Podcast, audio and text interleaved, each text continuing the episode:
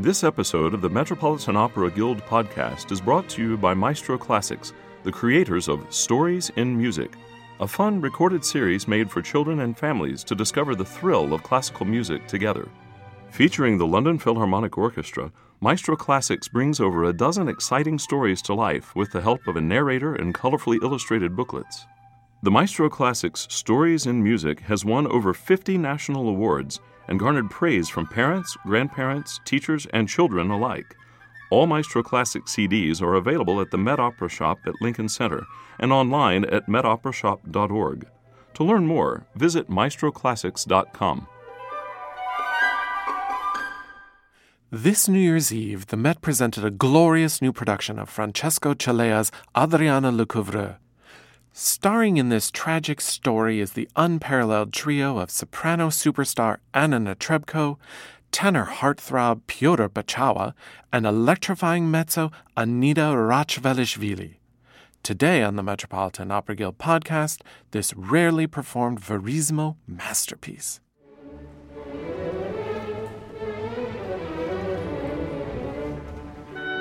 The Metropolitan Opera Guild is dedicated to enriching people's lives through an awareness and deeper appreciation of opera. Our podcast features lectures and events presented by the Guild in support of performances at the Metropolitan Opera. The Metropolitan Opera Guild podcast is funded in part by support from the Stuart J. Pierce Memorial Fund. To learn more, visit metguild.org.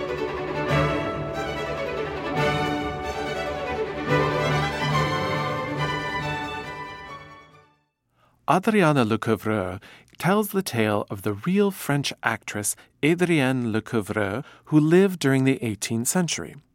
It's about her rivalry with the Princess de Bouillon, her love for the duplicitous Count of Saxony, and her untimely death by poison flowers.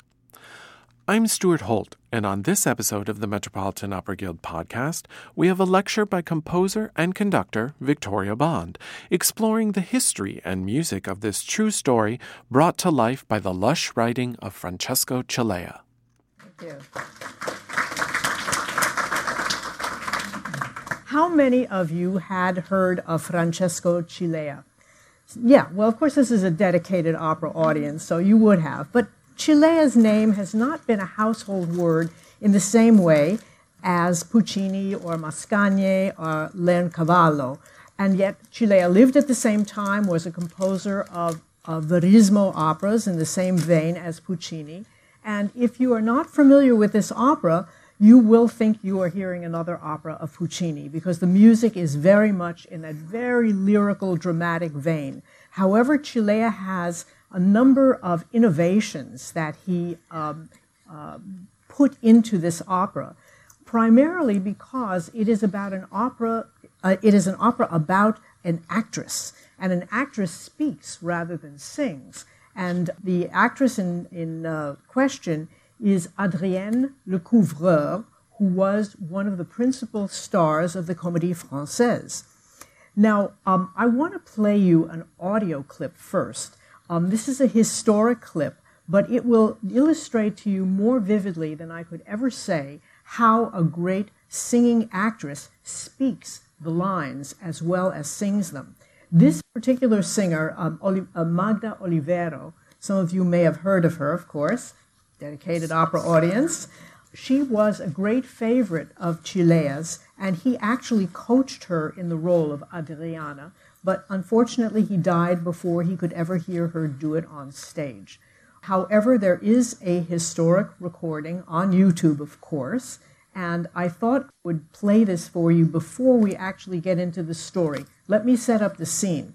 Um, this, is, ha, this takes place in Act 3. Um, Adriana has a rival, the Princess of Bouillon, and Adriana has been asked to speak at a party and she sees the princess there at the party flirting with Maurizio, who is the, the, the person that they are both in love with. And she uses um, Racine's character, Phaedra, the monologue from Phaedra, to accuse this woman of being an adulteress. And without further ado, let's listen to Magda Olivero uh, singing this uh, Act 3 aria.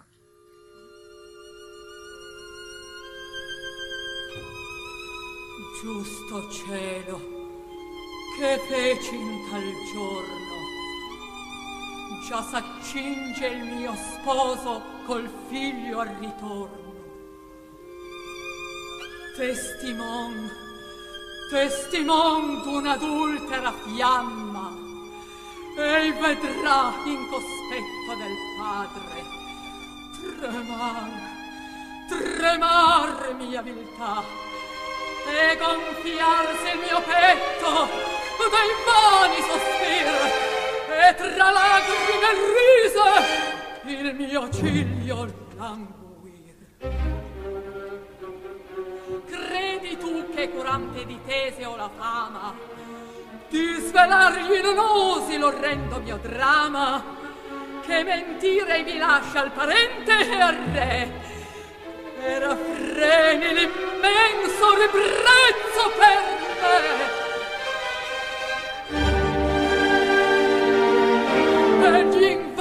tacerebbe so il turpe mio inganno poi non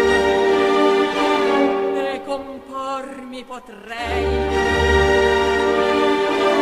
Come fanno le audacissime cui gioia è tradir una fronte di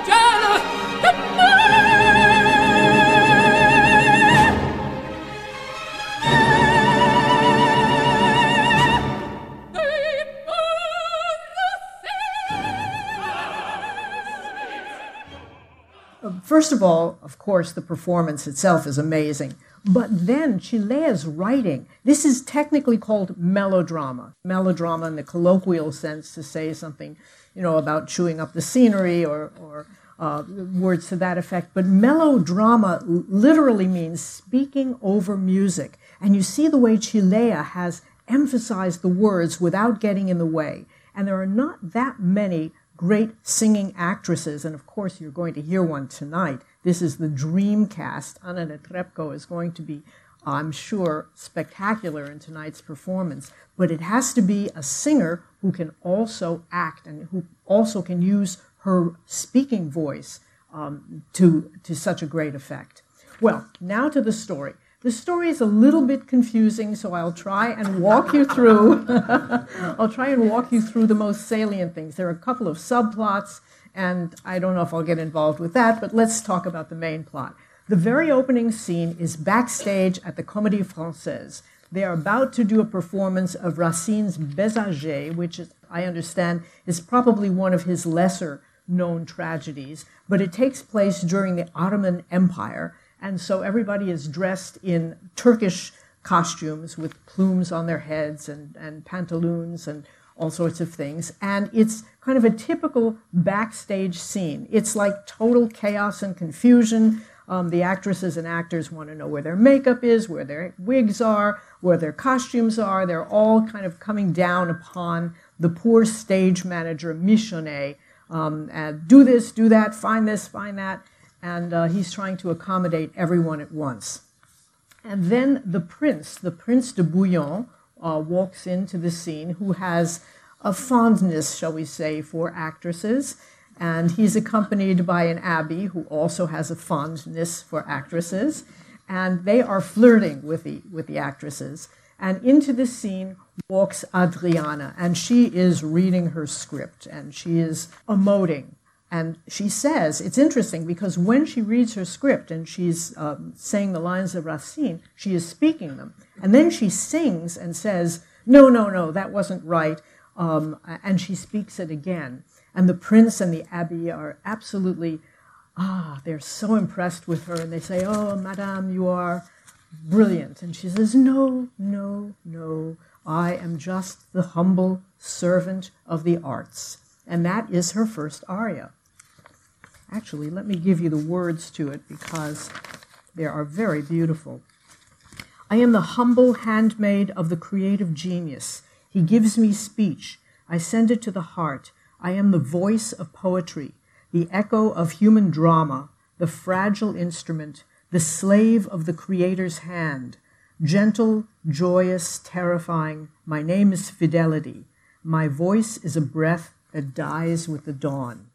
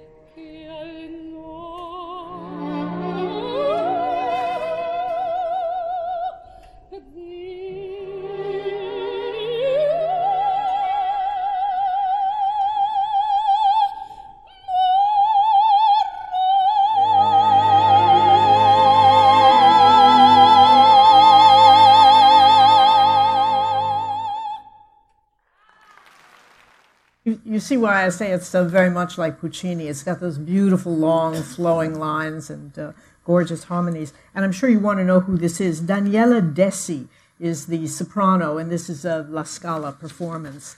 And uh, one thing I wanted to mention is that um, this role has also been very attractive to actresses. And Sarah Bernhardt actually uh, is in a silent film of this from 1913. And Joan Crawford is in a film, uh, a 1928 MGM film. So, those of you who want some historic context to the actual character itself. Um, so, at any rate, Adriana is waiting backstage um, for her lover, Maurizio. Now, she thinks that Maurizio is just a soldier in the Count of Saxony's regiment, when in fact he himself is actually the Count himself. But of course, this is opera, and people like to disguise themselves and, and, and appear a lot more humble than they really are. So she just thinks he's a poor soldier, and he comes back stage to see her. Um, by the way, the man sitting in the background of that video is the poor stage manager, Michonnet. And Michonnet is in love with Adriana, and he kind of pines for her throughout the opera. So this is now Maurizio coming backstage to, um, to see Adriana.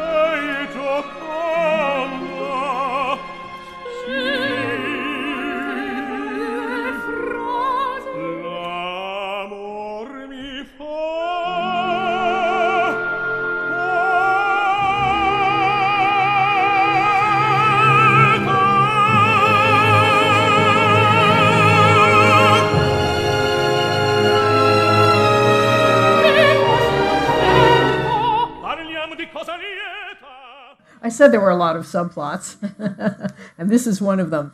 He needs to speak with the Princess de Bouillon about his promotion. And the, the jealousy uh, is between Adriana, who thinks that he is in love with the Princess de Bouillon, and the Princess de Bouillon uh, finds out through all sorts of machinations um, that he is actually in love with Adriana. But that's still to come. We are still in the very innocent phase of him coming backstage and telling her how wonderful he is, she is. And by the way, these are based on actual uh, historic people. Uh, the, um, the Count de Saxe was an actual person, and he distinguished himself in uh, military exploits, as he has an aria here in the, uh, in the third act where he sings of all of his uh, great exploits. And of course, he compares her to the flag waving. So the third most important person, this is really a triangle, and the third most important person is the mezzo. And uh, so we will meet the mezzo, uh, the Pr- Princesse de Bouillon, who, as I say, is in love with Maurizio, but he no longer is in love with her. Was he in love with her before? We don't really know. We don't have the backstory on this. But she is waiting very impatiently at her home for him to come. She has asked him to come and meet with her. He needs to meet with her because, as I say, she is the one responsible for his promotion. Um, but of course, there's a price to pay. And she's extremely nervous, and you'll hear that nervous quality in the music. This is the beginning of Act Two.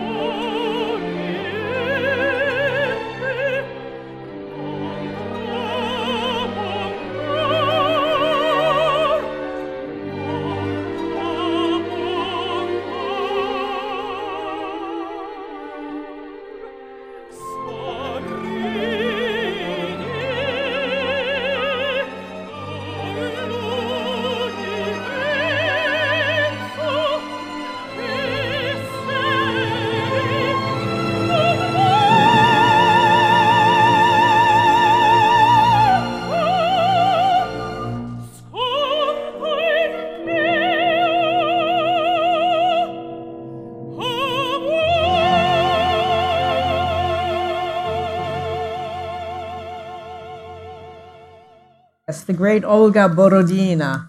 So, very important prop. At uh, the end of the meeting between Maurizio and Adriana, when he meets her backstage, she gives him a little bouquet of violets.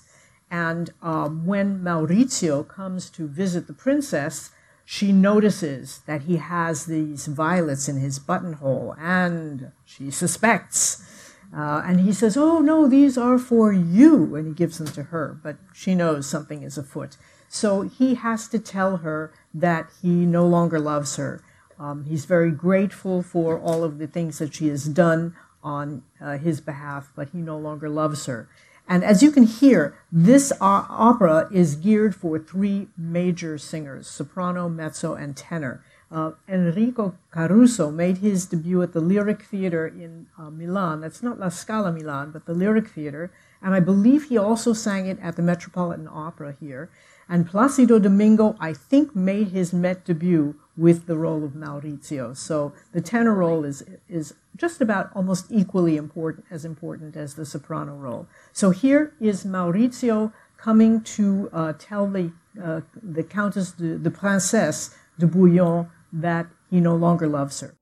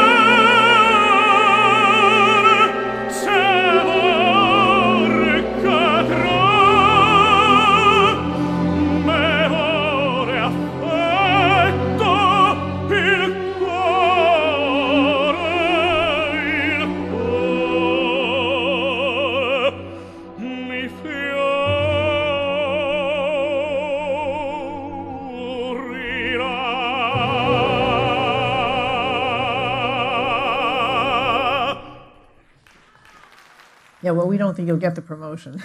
well, at any rate, the princess uh, is having this tryst with Maurizio, but she is married to the Prince uh, de Bouillon, who, of course, we met in Act One because he was going backstage flirting with all the actresses. So this is typical dysfunctional relationship. Um, and the princess hears the prince coming, and she knows she's in big trouble. So um, Maurizio hides her. And here's where things get a little bit complicated. So let me see if I can explain what's going on. So the prince, as I mentioned, has dalliances with actresses. And at this point, he is having one with, uh, with Adriana's rival, whose name is Duclos. The princess hides. The prince comes back home and he has heard a woman's voice, but he hasn't seen her. And so he thinks that Maurizio is meeting with his girlfriend, Duclos, and he says, Oh, I'm tired of her already. You can have her. It's okay. I, I understand. But thank goodness he does not realize that it was actually the princess, because that would have been even more trouble. So now Maurizio is faced with, uh, with the problem of what to do with the princess who is hiding in the back. Well, Adriana comes be- to the uh, to the house because she had a meeting with Maurizio, and Maurizio says to her, "You have to help me out. You have to. There's a there's a woman in the closet, basically, and uh, you have to help her escape. I can't tell you who she is, but just trust me. You have to help her escape." And Adriana, unlike many actresses, is a very trusting person, and um, she says. Um, why do I have to do this? Don't don't ask me. I will explain. I'm not in love with her. Just help her to um, to escape. So then he leaves, and um, the uh, Adriana says to the princess, "I am here to help you escape." It's very dark. Uh, they cannot see each other. Plus, Adriana puts a veil over her head, so they only hear each other. They don't see each other. And the princess says, "Well." Why are you helping me? And she said, don't ask. I'm, I'm helping you. and um, there's a little bit of drama going on between the two of them because they realize instinctively, of course, um, Adriana already knows that uh, she has been there with Maurizio, so she's thinking, eh, he says she, he doesn't love her, but I'm not so sure. And um, the princess is thinking about Adriana and says, well, I think this woman has a relationship with Maurizio. So there's all of this tension going on between the two of them, which will erupt in the third act. One other thing I have to tell you uh, that makes the story even more complicated than it already is is that when uh, the, uh, the promotion, when uh, Maurizio, who Adriana thinks is just the soldier, when he says, Well, it's the Count of Saxony who really is going to give me the promotion. And Adriana says, Well, let me talk to him. I'm sure I can convince him. She's very beautiful and she'll use all of her feminine wiles to convince him. And so when Adriana comes to the ca- to the uh, uh, the castle um, where the princess is being hidden, the prince says, "Oh, let me introduce you to the Count of Saxony," and there is Maurizio standing there. So she says her jaw drops, but she doesn't want to give away anything. So after they have left, she has a little back and forth teasing with Maurizio to say, "Well." I mean, I, you're my you're my prince anyway. I, I knew you were something special, but it was kind of fun for you to tease me like this. So they have this little teasing scene.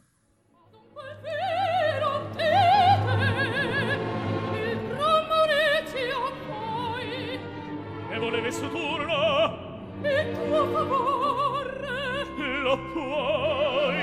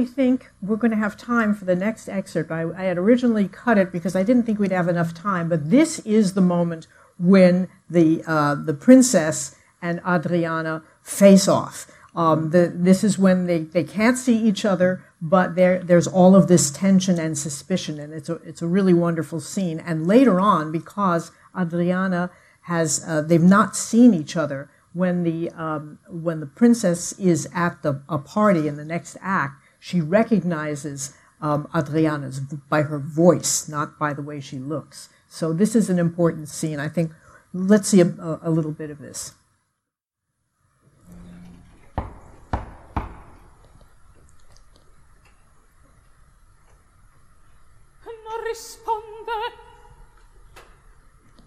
Aprite! Apritemi, signora!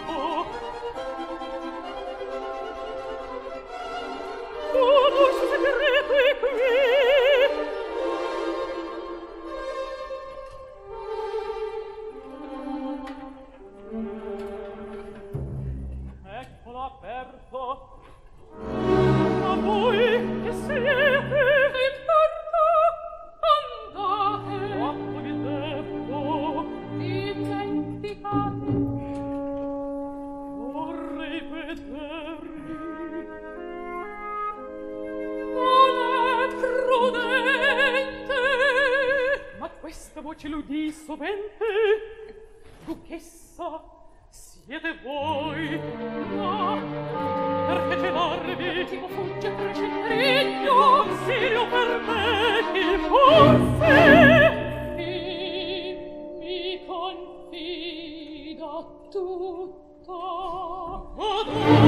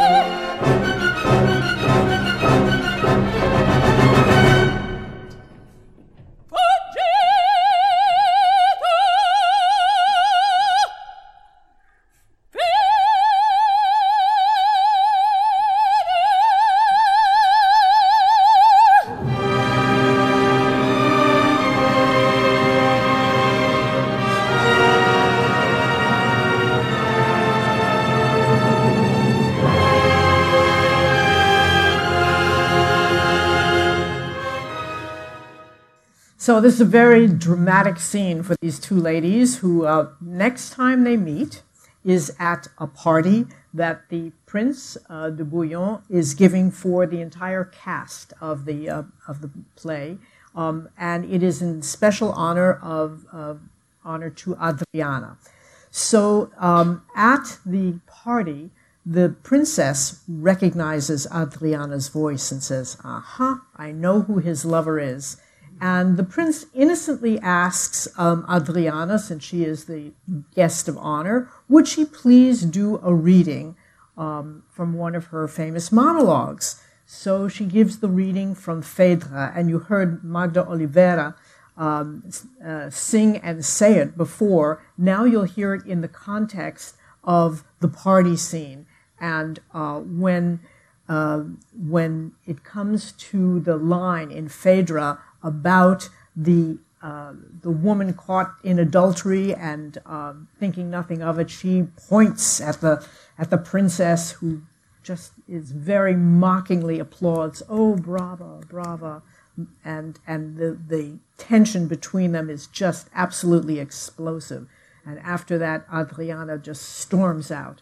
So here is the very dramatic Act Three um, scene with the monologue from Phaedra. Giusto cielo, che feci in tal giorno. Già s'accinge il mio sposo col figlio al ritorno. Testimoni, testimon d'un'adultera fiamma, ei vedrà al cospetto del padre tremar, tremar mia viltà e gonfiarsi il mio petto de vari sospiri e fra lacrime irrise il mio ciglio languì. Credi tu che curante di Tesio la fama di svelargli non osi l'orrendo mio drama che mentire mi lasci al parente da re e raffreghi l'immenso ribrezzo per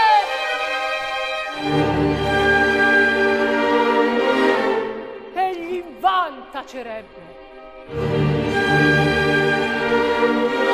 So il turpe mio inganno o oh non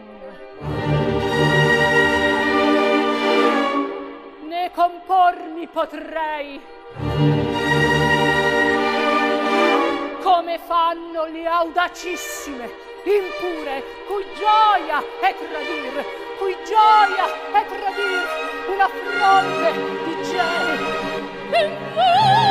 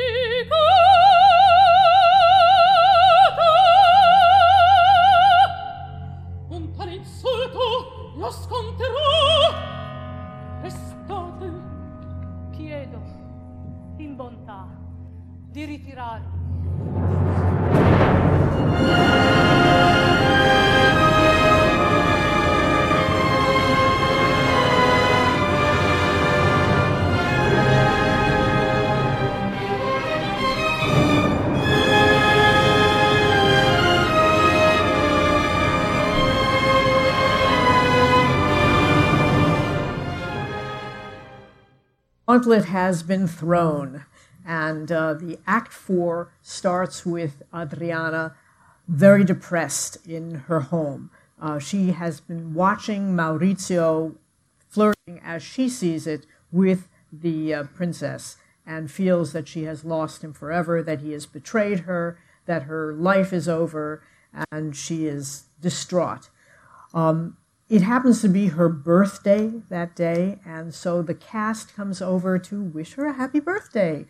And they all bring presents, and they're all very cheerful, and she's very gracious, but she, her heart is not in it. And one of the presents that is not brought by the cast, but is brought uh, as a delivery, is a little box. And uh, she asks Michonnet, the um, stage manager, uh, could you please get rid of everyone. I just want to see what's in this because the box comes from Maurizio. And she opens it up, and there are the violets that she gave him. And she is absolutely crushed. How could he be so cruel as to return these precious violets to her after having basically dumped her? So um, she, uh, she takes them, she looks at them, she kisses them, and then she throws them in the fire. Um, but the problem is that these are poisoned violets. and um, there is some sort of chemical that they have been uh, infused with, and she has breathed this chemical in, and it causes her death. Um, but the last, the last aria that we'll uh, look at tonight is um, her aria to the flowers. Poor little flowers, you who live but just a short while and then you die, thinking of herself and her own acting career and her love, which is now, as she thinks, finished. It's not, but her life is. so, poveri fiori.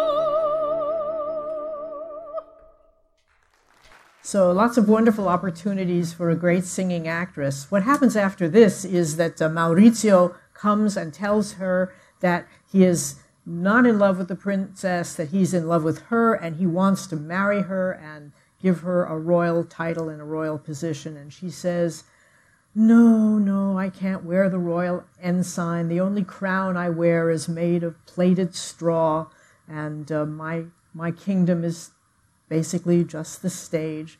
So she she rejects him, but in true operatic fashion, the uh, violets have their effect, and she dies in his arms. It's all very poetic, but as you can hear, the music is genuinely beautiful, and it also gives a great opportunity for. Um, not only the three principals, but there are some subsidiary roles as well. Michonnet and the uh, Count, um, and the Abbe, those are all really meaty roles as well. And you are, as I said, going to hear a dream cast tonight. I'm going to tonight's performance also, so I think we're all incredibly lucky to have a cast like this. Um, does anyone have any questions? How often is this opera presented? It's done much more often in Europe than it's done in the United States. It was done at the Met, and there are um, uh, audio, not videos, uh, of that on Met on demand.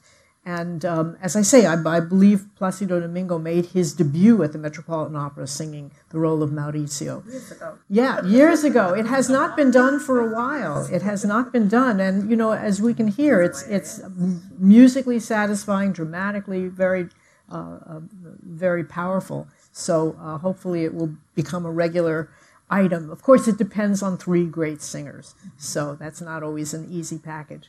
Well, I see by the hand on the clock that uh, I have to give you time to get to the performance. Thank you so much. That was composer, conductor, and lecturer Victoria Bond giving us an in depth look at this rare operatic gem, Adriana Le Lecouvreur.